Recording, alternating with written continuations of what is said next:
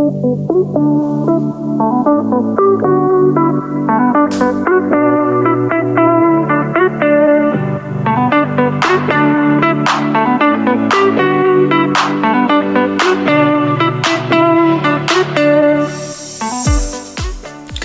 morning. It's Michael Weaver and Jonathan Washburn from Indianapolis and Cleveland, Ohio. How are you today, John?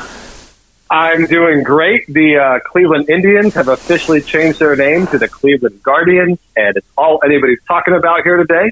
So I'm having a wonderful day. That's awesome. Well, I know you're uh, big into sports. I heard something about uh, the Browns too, right? I heard the uh, some news with the Browns. Yeah, that's right. As of uh, yesterday morning, uh, Cross Country Mortgage is now the official mortgage lender partner of the Cleveland Browns. And our name is going to be on their practice facility over in Berea. And this is just massive news. Our, our owner, uh, was born in Cleveland, grew up in Cleveland. It's kind of always been his dream to be a Cleveland Browns sponsor. And he has finally accomplished that. So we are all excited. I got a cool sign up at my office. They sent us all Browns hats over the weekend. So it was uh, it was a great thing. That's awesome. Congratulations, John. Yeah, thank you very much. It's uh, it's exciting times for sure. So you think you'll be going to any games? So I actually I already have season tickets uh, for for this year. Yeah, so they are not very good. They're like five rows from the top, and I'm probably not going to go to every game. I'll probably go to four or five. Um, you know, they got some fun night games, like a Thursday night game I'm going to go to and such. But yeah, super excited for the Browns. I really do think it's finally our year this year. Well, that would be exciting, and uh, it would be pretty cool if it was the first year you guys supported. That would be something you could totally use in your marketing. yeah, absolutely, for sure. Yeah, the, the cross country came on board, and the Browns won a Super Bowl. That would be amazing. that's awesome. Well, hey, so today's show is pretty exciting. We're going to be talking a little bit about uh, e-buyers. So, uh, what do you see uh, from the e-buyer market, John? And and maybe explain a little bit uh, what an e-buyer is. Yeah, so so e-buying is becoming um, obviously it's becoming far more common. Um, you know, I have some thoughts. Obviously, you're, you're probably going to expand upon these a little bit mm-hmm. um, because it's it's it's becoming so much more common, and there's there's kind of like lots of different types of e buyers and pockets of e buyers, right? Um, you know, one thing that I have seen a lot myself is, um, so COVID happened, right? Right. Um, COVID happened, and everyone went to the work from home lifestyle, and a lot of businesses realized, not all of them, but a lot of businesses realized, oh, wait a minute, our client or our, our employees are getting just as much work done at home as they did at the office. Why do we need to mm-hmm. spend $40,000 a month leasing this office, you know, one floor of an office building in New York City when um, our guys, you know, our employees are, are, are getting just as much work done as possible. Right. So what, what they're going to do is uh, I've seen a lot of people, you know, especially businesses in bigger cities like New York and Chicago, bigger expensive cities. They're telling their their their employees, "Hey, you know, you don't have to live here anymore. We're not even going to have this office. You know, mm-hmm. live kind of wherever you want. You're going to work from home." So I've actually worked with three people in the last nine months that are all moving to Cleveland, you know, back to Cleveland where they grew up from New York because that's mm-hmm. where they've been working. Right. And um and it's one of those things they're they're familiar with the area, they grew up in the area, but the market is nuts, right? The market yeah. is crazy. So they're not necessarily able to, you know, come back home and look at a house and think long and hard about whether they want to make an offer on it. You know, a lot of times you're like, man, I, I'm just going to stay here in New York and I'm going to look at pictures on a, you know, on Zillow. And if that house looks good, I'm just going to make an offer online without having ever seen the house.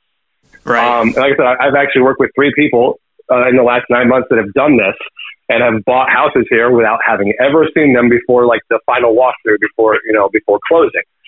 Um, so they're doing the majority of this process online. You know, yeah. they're, they're, they're going online, they're going on Zillow, they're going on realtor.com, they're, they're doing whatever. Um, they may be working with a realtor. They may not be working with a realtor. Um, obviously they have to work with a lender unless they're paying cash. but they don't feel the need to, you know, necessarily work with somebody that they know or they can shake hands with. They're just doing everything from start to finish on their computer. And obviously there's a lot of benefits of this in 2021, but obviously as you can, as, as I'm sure you can guess, there are a lot of things that we probably want to be cautious about. And so that's, that's kind of one side of the e-buyer market that I've been working with a lot. What are, what are some e-buyer um, scenarios that you've kind of in, interacted with and encountered? Right. So yeah, I was uh, interested. There's there's quite a few places that are offering it right now, like Zillow, Opendoor, OfferPad. They're like some of the uh, top e-buyers, if you will. Um, but but there's you know some data out there that shows people are feeling like the process is very stressful. Um, you know the um, there's a question. It's like uh, I get this data from. Um, see here, thousand watts says it's a blog that I subscribe to, and it says uh, was selling your home stressful and uh, 36% says yes, stressful. 34% says yes, very stressful. So, uh, I mean, that that is uh, pretty big information to, to take in.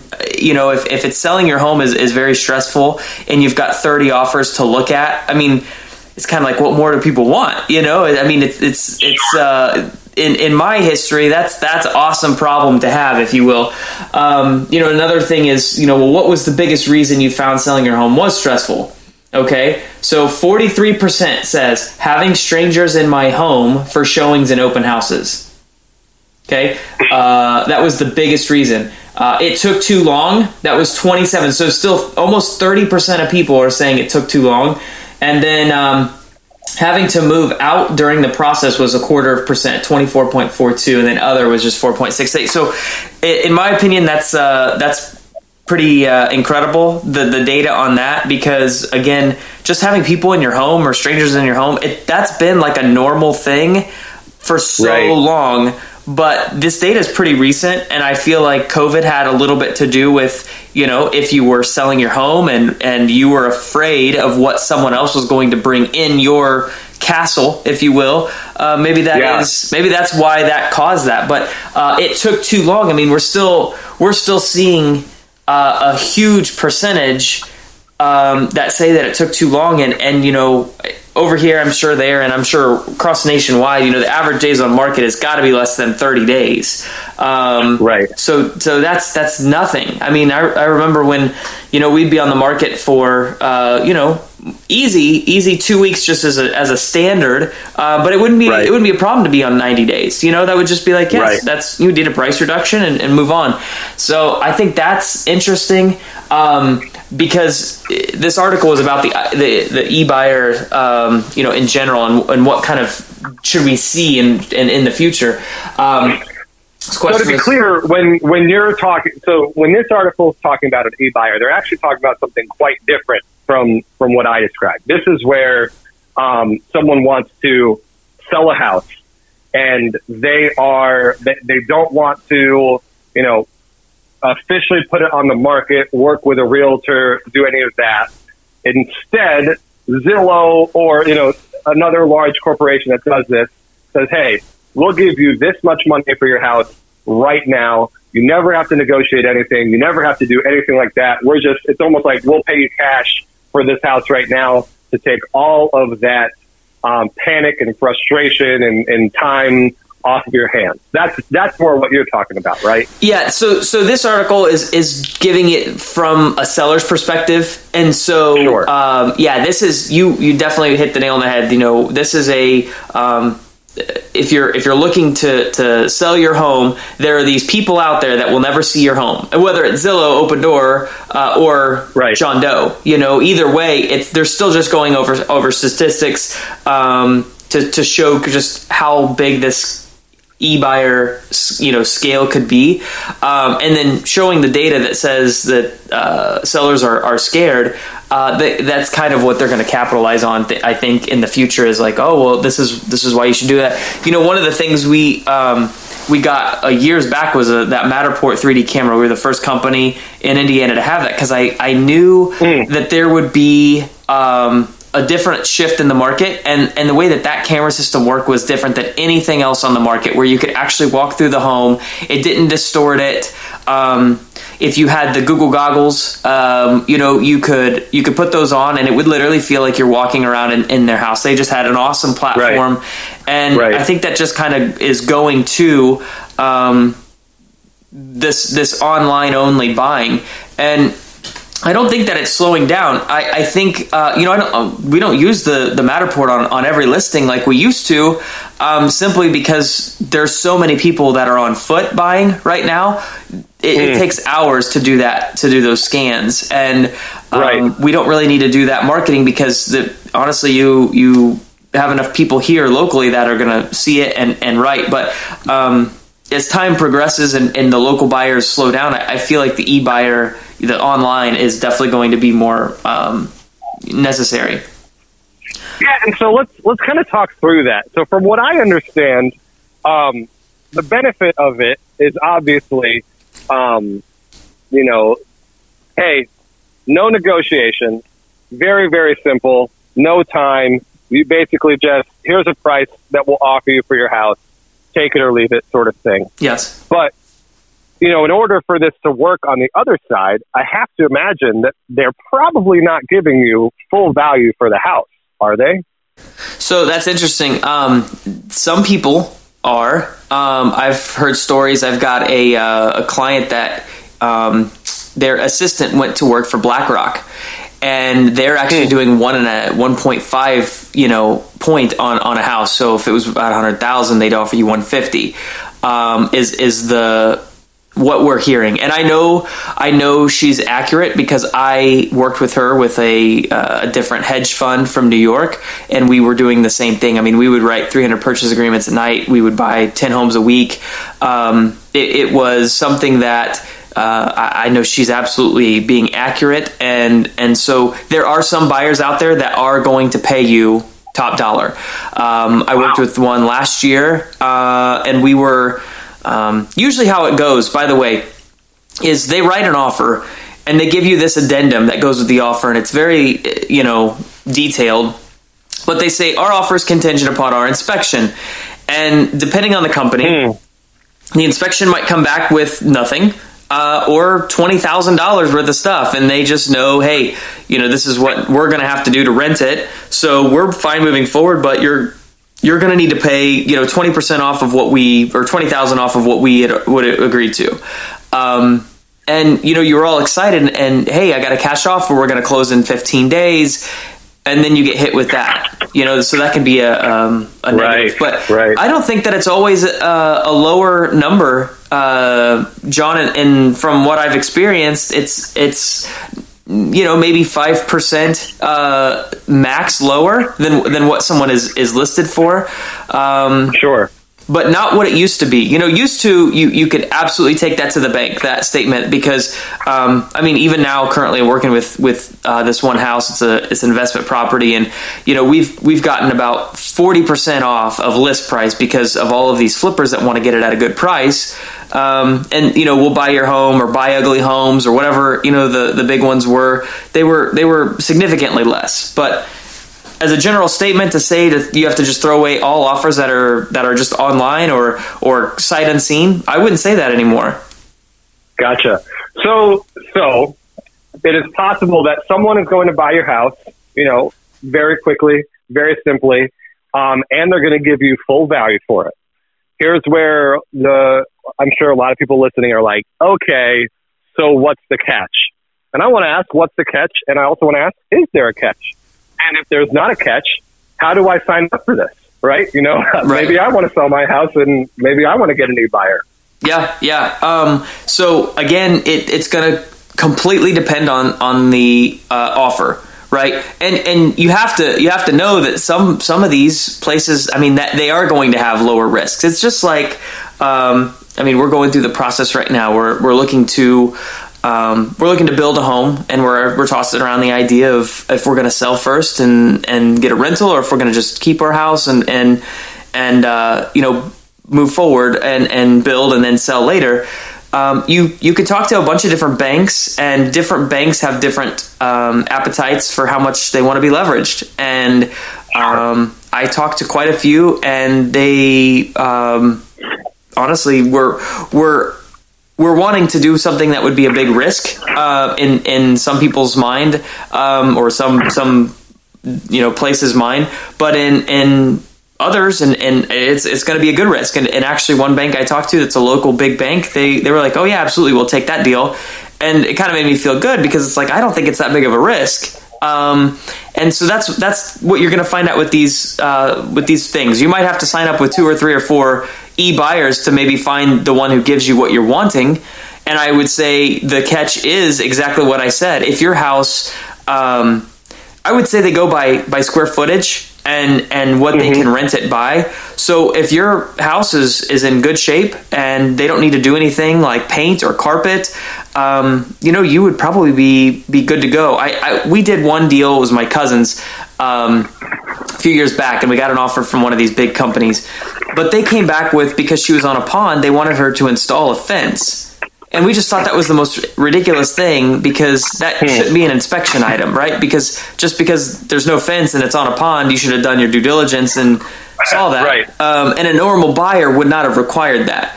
Later, I did a deal sure. with another uh, hedge fund type buyer.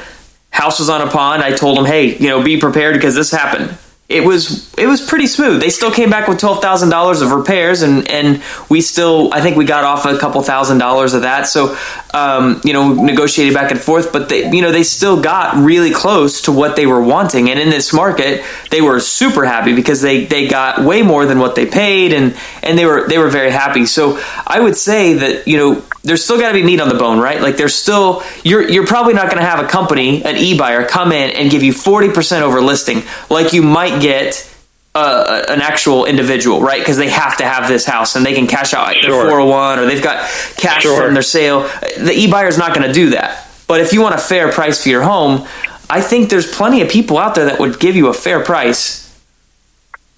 So generally, are e buyers um, are they investors that are looking to buy your house and keep it long term and rent it, or are they looking for you know good deals that they think they can maybe put a little bit of money in and flip later on for more? I got to be honest, I don't know what the end game is for everyone. Um, okay. Certainly, I would think Zillow has more of an interest of, of turning it and being their own brokerage and having a house. Sure. And, and that that's kind of my, my thought. Um, people like BlackRock, uh, America Homes for Rent, Main Street Renewal, um, some of those th- those ones, they obviously are, are, to keep it and rent it. Um, and I think there's something to be said for some of those big companies having all of these properties. Um, I mean, hundreds of thousands of rentals, and and sort of gobbling up the market. I think we talked about that. Um, you know, right before, and um, I actually don't know that I was on the same page of of your understanding of that, and I certainly um, recently know exactly what you might have been referring to on some of those things. I mean, those those places um, have so many homes, and and like for instance, BlackRock, right? If they come in and they do offer 1.5 points on a house, you, you can't compete with that. Uh, you know, Mr. and Mrs. Smith, they're not going to do that. They're not going to risk at a top top market going 50% over uh, what they're asking. Um, right. So. Well, it's, it, yeah, speaking to that, you know, it, it's one of those things. How you feel about that is going to depend on like what your philosophical views on other things are. Right? right? Like, do you believe? Do you believe that you know everyone deserves to be able to buy a house? If no. you think the answer is yes, then you probably hate organizations like BlackRock. Right. If you think the answer is no, because you know owning a house is is a luxury, and obviously it's something that helps you build wealth, right. and you know it's something that should be difficult. Then, then the BlackRocks of the world are not going to scare you. Yeah. I remember when we were when we were talking about that a couple of weeks ago. I I really wasn't trying to take a side on that philosophical point as right. much as as I was just saying, hey, this is what is happening and the actual result, you know, the real world result is, yeah, it's harder for some people to buy a house now, you know. Yeah. So whether you know whichever side you like you are on that on that sort of thing, you know, this is just the evidence that you know that I have. So let me ask you this: Um, so if if you're thinking about selling your house, Mm-hmm. um, do you think it's a good idea to reach out to e-buyers? And is it important to have a realtor to help you with that process? Okay, yeah, so that's definitely an awesome question. Um, so I definitely think you need to have a realtor uh, to give you advice locally because they're going to be your advocate. They're going to be the ones that that can say, "Hey, here's the market data for your house." You know, I know what you see on Zillow. I know what you see on you know the the one or two sites that you are familiar with and you can see. But realtors have access to um, multiple multiple sites, multiple data platforms, um, and hopefully they've got a good managing broker that you know they can bounce ideas off of, and they just kind of know know the actual local market. That if they were going to list a home they know, hey, it's going to take three weeks to sell your home because you're, you know, so unique or or whatever. I definitely think it's it's a good thing to have a realtor, and even if it costs you, if you have to pay out of your pocket, you know, a few thousand dollars to get that advice. You're going to do that for an attorney if you have them do, you know, any work for you. I, I think that that's only fair. Um, and then as far as reaching out to, to the e-buyers, I definitely think it's worth your time if you're if you're looking to to do that. I don't think that we're in a position right now where that's something that is something you should do first, foremost. Um, Sure, unless sure. you're just you just don't want the the people coming in and, and out of your home. I, I just feel like we're in such a good market currently where where we're at, where we're located. You don't need to do that extra step um, because I don't think that they're going to save you anything that putting it on a, on a, a market and doing it something standard uh, or traditional isn't going to do for you as well. I, I, this is really good stuff today because I, I love what you're saying because what what you're saying is that not every sale, not every listing is one size fits all, right? Uh, Right. You, you just mentioned a little earlier. Hey, in the past, you've had this awesome 3D camera that will help you sell the home, and you spent money, and I'm sure you know you can you can charge your client a little extra to to use this camera and spend all this time making this available. And you're like, hey, you know what? Right now, we really don't need to do that right? You know, obviously, you have pictures. Obviously, you're, you're gonna you're gonna do some things, but that's not necessary right now. So, what you're kind of presenting right now is, hey, here's an option. Here's another tool to have, you know, in your toolbox. Um, so, like when you're thinking about maybe selling a house down the line, this is something to consider. Um, but it's not the only thing to do. It's one of many options. You know, I, I play a lot of golf. So this is a nine iron. You have to have a nine iron to play a complete round, but you don't Mhm. use it all the time. Right. So it's, that's that's kind of what this what this sort of thing is. Correct? Oh yeah, and I mean that just brings my mind to something too. There was uh, another fluctuating thing, um, and that's that's commissions, right? Like um, there was a time that uh, I listed at a at a certain percentage, and and that was you know that's where it went. And then uh, as time went Right. along, you know the it, it got a little harder for people. Well, you can you can work with your your commissions to help people out. There's people that are in this market and they look at it like, well, it's it's a really easy market. All you got to do is put a sign in the yard, and it's going to sell, and it's really easy. Okay, so they charge significantly less, and and then that floods the market with with these brokers that don't know what they're doing, and they they charge really really low fees.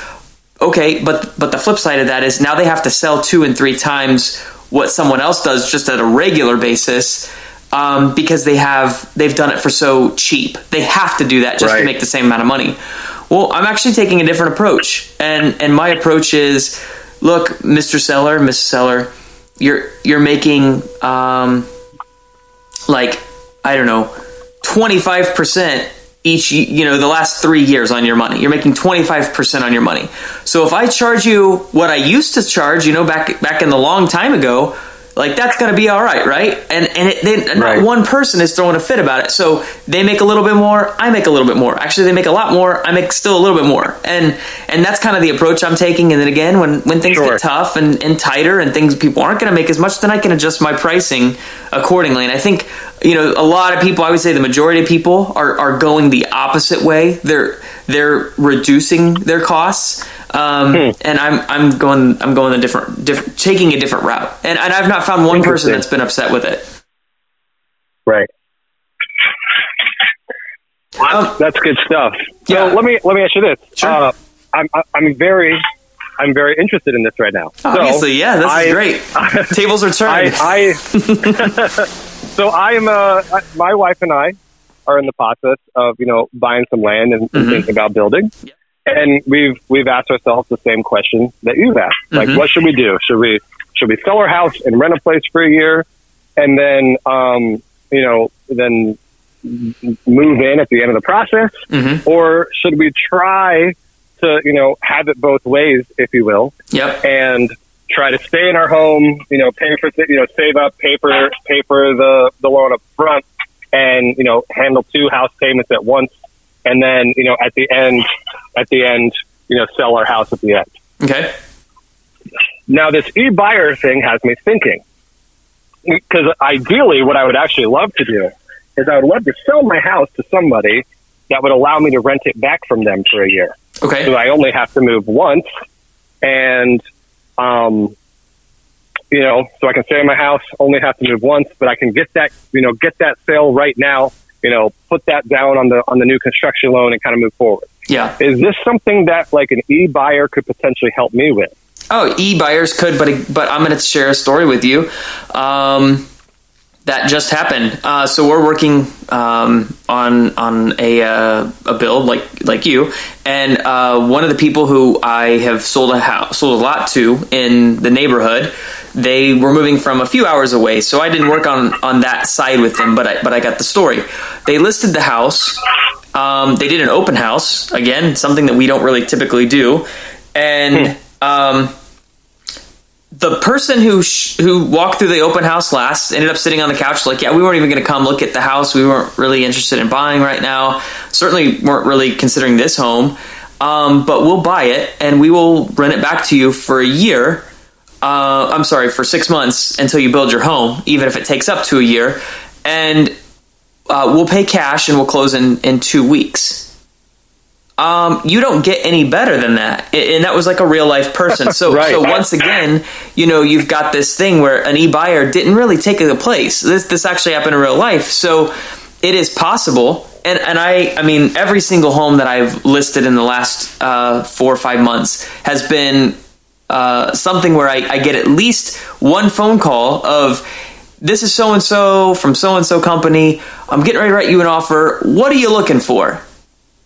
Okay, and and now my, my response is, well, I want a ton of money. I want to be able to stay in the house as long as you know I, I we need to after closing, free of rent, and uh, mm-hmm. you know waive your inspections and uh, give me a twenty thousand dollar appraisal gap guarantee. Like you know, like some some crazy answer, but but they're asking us what we want. Like we have a list price, and they're not negotiating right. down. They're they're saying what can we do to get this house, and so. Uh, uh, again, it goes back to I don't know that you're not going to get that if you don't have a good local broker that could list your home and say, hey, here's what they're looking for. And if you're right. not wanting to sell it right this second, or, or you don't have to sell it right this second, what's the harm in putting it out there at a price that you think is crazy and then saying, hey, here's the terms. I want to be able to have a lease back. Gotcha. But I think to your to your question, um, I think what we're going to do is we're going to start building and we're going to keep our home.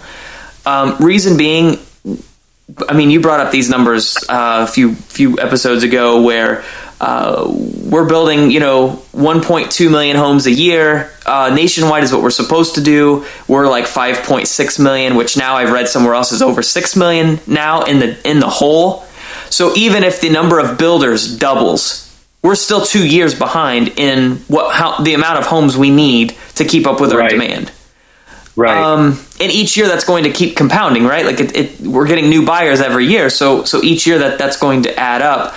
Um, I feel like there's a good tailwind for for the pricing. I don't know that we're going to keep getting the, the 15, 20, 30% increase year over year, but even if it stays the right. same, look at the amount of money that you're going to be throwing away in the in the rental, right? If you if you do it for eight months, two thousand dollars, you know, a month, you're looking at, at sixteen grand just just in the rent. Then you got your moving expenses. Sure. That's four to six thousand. Then you got to move again. That's another you know three to four thousand, depending on how much stuff you kept in storage and in boxes. And so there's you know you're gonna you're gonna get forty thousand dollars probably in right. moving twice do you think that your uh, your home is going to depreciate that much over that time? Um, you know, we you're one of the first that you know is kind of brought up to my knowledge of um, we're not being in a housing bubble.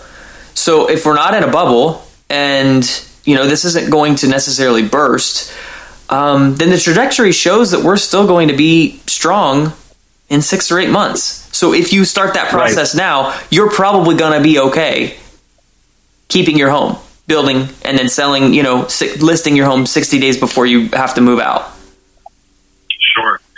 Yeah, I don't. I don't want to get too much in the weeds of of my specific situation, which is not going to apply to everybody, right? No, but I think it um, does. I, I, truly do. I, I, think you are, and because I, I, have the same thing, and I know two or three other people, so it, has got to be like I think this is a standard. I, I just talked to our our health coach uh, yesterday. They did the same thing. They were gonna they sold and they were gonna buy, and they couldn't make their decision up. I, I think this is actually a very good conversation of what we're, you know, what what I'm seeing at least on on on my end. Gotcha. Yeah, no. So I think I think everything you said is is, is really helpful, right? And and that's that's the reason that I don't want to sell and move into someplace else that I'm renting and then move a second time, right? Yeah, that yeah. that is that is the least desirable path forward for us. Right. Now, to be honest, for a lot of people, that's going to be the only route forward, right? Uh, sure. For a lot of people, they're going to have to sell so they can get the equity out of their house to put the down payment on the construction loan to start the build, right? that's you know, true. So, uh, so, so that's a, that's a path a lot of people have to go. Um, and you know, it's it's one of those things for, for like for us, it's we can either start the build now if we sell our house, mm-hmm. or we can start a year from now because we you know we, we need to keep saving, right? Right. And ultimately, I think the best financial decision is to just start the build a year from now, right? You right. know, that because of all the reasons you said. But it's you know there are other factors at play. You know, we, we are human, and so you get this idea in your mind like, oh, we, we drew up this house that we mm-hmm. want to build, and you, you kind of want to get into it quickly. Yeah. Um, and then you know other things like what are construction costs going to keep doing? And you know, I, I've I've pretty much resigned myself to the fact that I believe that I'm going to get more for my house when I sell it than I ever imagined, you know, three years ago when I bought it. Right. And I'm also going to have to pay more for my house that I build than I wanted to, just because of the, the market conditions and building costs and scarcity of supplies and such. Yeah. you know, ultimately, I think that's that's okay. Um, but yeah, no, I, I think what the the fascinating idea for this to me is, um, you know, the potential of an e-buyer, um, the the ease that it that it could make, you know, especially if they're not going to you know, rip me off on my value, but actually give me a real value. And I, I think it's, I think it's really helpful that you also explained that the e-buyer does not replace a realtor because the, the realtor is going to be the one that's going to give you guidance on this and is going to help you understand, yeah, this is quite a good deal and you, you should consider it and maybe even take it versus, no, no, no, this is, this is not a good deal. We could do this and we can do this and we can get way better offers.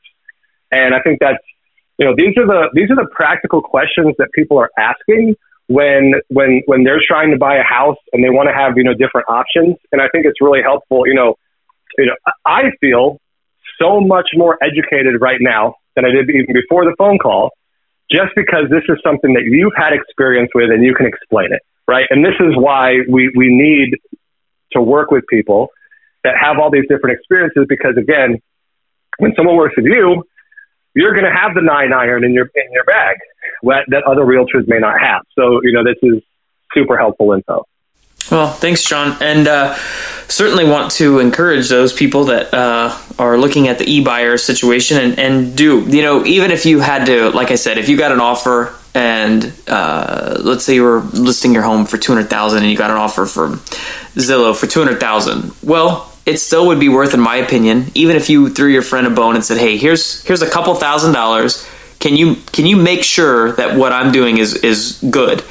In my opinion, you know, you are not going to lose any sleep when you sell your home because you've got validity from an actual person on your side that said yes that was a good value for your home as opposed to zestimates which are all over the board. You know i've, I've got good est- zestimates i've got bad zestimates um, so certainly I, I, don't know that uh, i would i would really trust just their uh, artificial intelligence to tell me you know what my home is worth. There's it's really cool technology right? There's uh, Zillow or Realtor.com. I don't remember. They might have both have it now, but I think it's Realtor. That you can click and it says this is the kitchen, so it already knows uh, from the photos which rooms are kitchens and which rooms are bathrooms and which rooms are the outside. Like it, it can tell you that. But what it can't do is it can't tell you. Well, the kitchen is right next to a bathroom you know, or, or um, the master bedroom is, you know, on the third floor in the attic that the, the seller, you know, put some, you know, spiral staircase that you're never going to get a mattress up. so, so that's still, that's still the problem with, with the e buyer if it's only going to be artificial intelligence and a online valuation. It, it's not going to be something that you know you walk in and there's no way in the world a real person would give you that much money.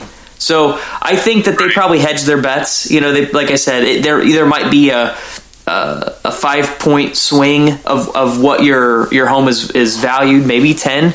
But I think because it's such a hot market, they probably keep that that number pretty tight at this point. Sure. Um, so uh, one one thing I wanted to talk to you about is um, the other day I asked you about an ITIN and so I kind of wanted to, to, get into that topic a little bit because it's something I'd never heard of. Um, explain what that is and how that goes with, uh, you know, along with buying a home for some folks. Sure. So, um, so an ITIN is is an individual tax identification number, um, and this this is something that people often have if they are not U.S. citizens. Okay. But they are, you know, here on a work visa or they have a green card or, you know, something of that nature. It's not uh-huh. for someone that is, that is here illegally. It's somebody here that it, it is something for somebody that is here legally, but doesn't, um, you know, is not a citizen. Okay. Um, and sometimes they may not even have a social security number, right?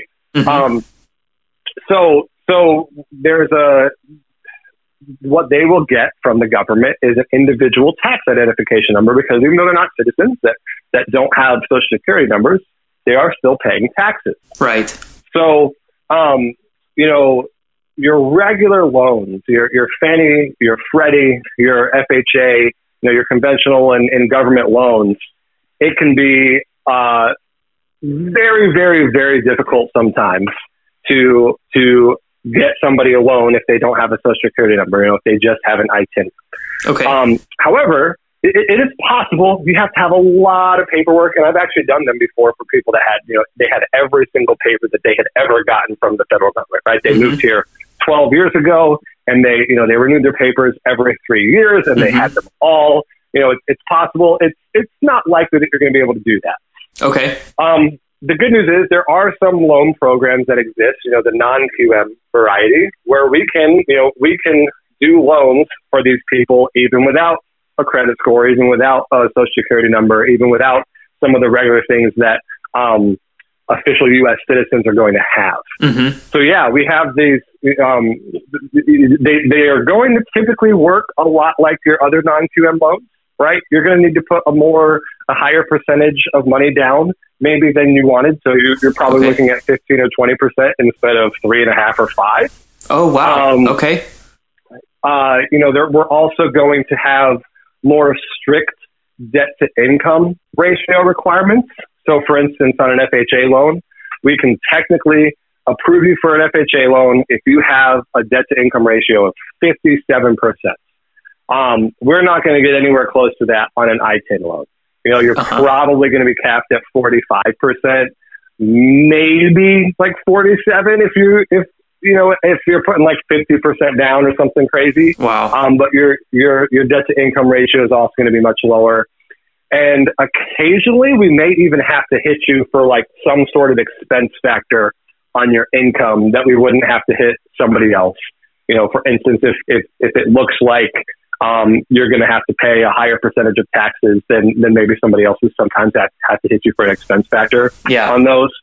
But just because you're not a citizen does not mean you are unable to get a house, right? You know, I, I, I, right. was a school teacher for, for seven years. One of my fellow uh, coworkers was from Canada. He was not a U.S. citizen. He'd been in the country for 30 years. He had a green card. You know, he was here legally. Mm-hmm. He married an American. He just wasn't a citizen, right? So right. it was actually hard for him to to get certain things because you know of, of of how he was here. But we were he was still able to you know buy a house using an ITIN program. Um, and so so yeah, that's kind of an overview sort of summary of of that. Nice, nice. I was going to ask what challenges does it come with, so I appreciate uh, you know giving that update. Now, would a seller know uh, anything like that? Like, would would they have any idea of what's going on uh, with that, or, or not? Yeah, great question. So, most lenders, when they when they write a when they, they give a buyer a pre-approval letter, they are going to tell what type of loan that pre-approval letter is, right? So you're pre-approved for a $300,000 conventional loan, or you're pre-approved for a $300,000 VA loan, right? We're going to put right. that very explicitly in the pre-approval letter. If it's an ITIN loan, um, we're not going to say you're pre-approved for a $300,000 ITIN loan because you're not an American citizen, right? we're not going to explicitly state that. We're just going to say it's a non-conforming loan right? It's a non Q it's a non QM loan, right? So if the buyer wants to ask additional information, um, or if the seller wants to ask additional information, he's allowed to. As a lender, I'm not going to be super specific unless you know my buyer says, "No, you can tell him exactly what's going on," right? Right. But you know, for the seller, you're going to see that, and you might think, "Oh, that's a bank statement loan because this is a self-employed borrower." right? Mm-hmm. Um, you know, it could be it could be any number of different types of non-conforming loans. So that's that's what the pre-approval letter would say. If the listing agent asked, if the seller asked, I would ask my buyer, um, you know, is it okay if I tell them, you know, if I explain, you know, what what's what's going on here? Um, and I would usually encourage him to say, hey, look, this this might help us. You know, it's, it's always best to be as transparent as possible. Usually, if you know, if the if the seller asks they're at least considering your loan, right? they're at least considering your offer. So that's where I would say, hey, yeah, look, here's what we got. We've got someone that's been in the country for 15 years. They are here legally. Um, they have almost no debt. They are putting 25% down on this home. Their their debt to income ratio is 30%. They are awesome buyers, but they aren't U.S. citizens, so they can't get a conventional loan. And that's what we got going on here. Um, and typically, if I were to answer like that, um, yeah, you know, the, the listing agent, the seller doesn't have to take it, but that's usually going to allay at least some of their concerns, you know, because they might be seeing a non-QM and, and you know, we have non-QM loans that we can do for somebody that had a bankruptcy last month. Oh, wow. Right? that's another type of non-QM loan, you know, so um, if, in this instance, I would, I would try to explain it like that, you know, get the buyer's permission and sure. say, hey, here's, here's exactly what we got going on. This is a very strong buyer. You know, this is not like, someone that had to do this because they didn't qualify for an FHA loan. This is, you know, this is the loan that's, that's best for them, is what I would say. That's good, and we'll explore that maybe next uh, maybe next time. We've got quite a bit of uh, things that I could go into on that. But one thing I wanted to ask is, what is the typical picture uh, financially that people have? Um, you know that you see, you know, with the, with the car loan, student debt, credit card debt. Like what what does that look like uh, from people making applications? Do you see that from from your perspective? Obviously, as a broker, we don't see that uh, information. Right. So our are you asking for in general or about the typical ITIN buyer? Oh, good question. I just meant the typical buyer. Like just uh, you know, sure. when, when, people are applying for a loan, what what does the average American uh, financial picture look like? It's a great question. Um, so I would say that the average American position, or, you know, the average American buyer that I talk to is probably uh, much less qualified than most people would think.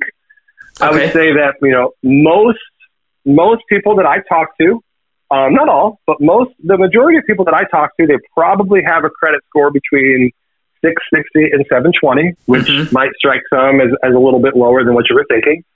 Um, again, at Cross Country Mortgage, I go all the way down to 500. So, you know, Sure. send, send your people that have been turned down to me. I'm just kidding. You know, I I do go that low, but you know, the average, you know, the average person, you know, 660 to 720 probably. Uh, the average person is, is really only putting 5% down. Okay. And sometimes they're, they're getting a gift for that, right? Um, Okay. A lot of people that I talk to, like they have decent credit, they have good jobs, um, but you know, they haven't been able to save up money. And then I'm working, man, I'm working with a lot of people who have debt to income ratios in the high 40s and low 50s.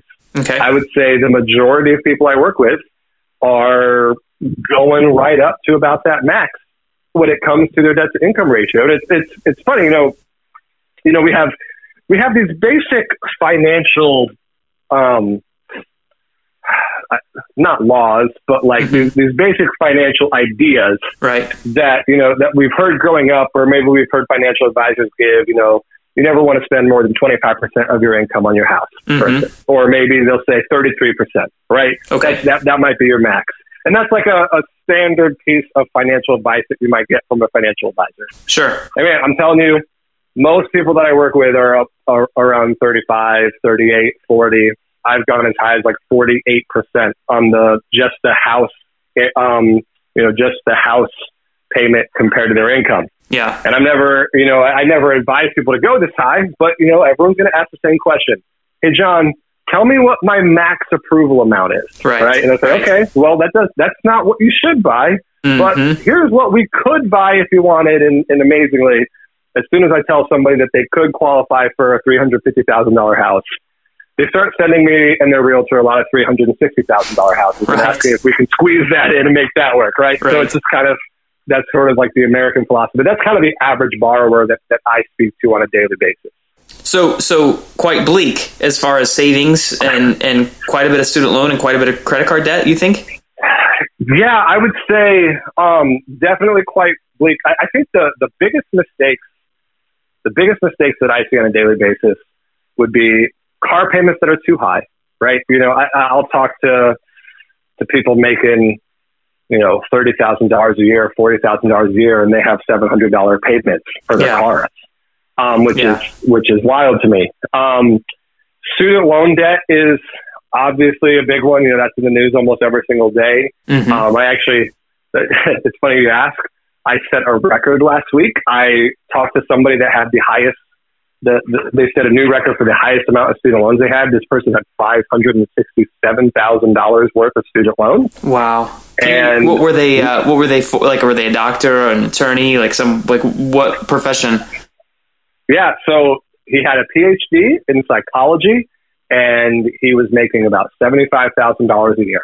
Okay. So yeah, I mean, a good job. Obviously, a very incredibly smart person who's been Yeah. in college for a long, long, long time. Man, Wilder's But like man, you know, that's uh, if you know, I, I did the math because he, he wasn't paying on it yet, right? You know, Right. he just got out of college and he didn't have to pay on it. Um, but you know, if if if if he opts into a, you know, if if he opts into a payment that's going to be like this will pay it off in thirty years, uh huh. you know, you're talking about a payment of more than three thousand dollars a month, and who's you know not even making six figures yet. Wow. So I mean, that's just that's a tough life to to sort of live. Um, so yeah, I think car payments are usually too high.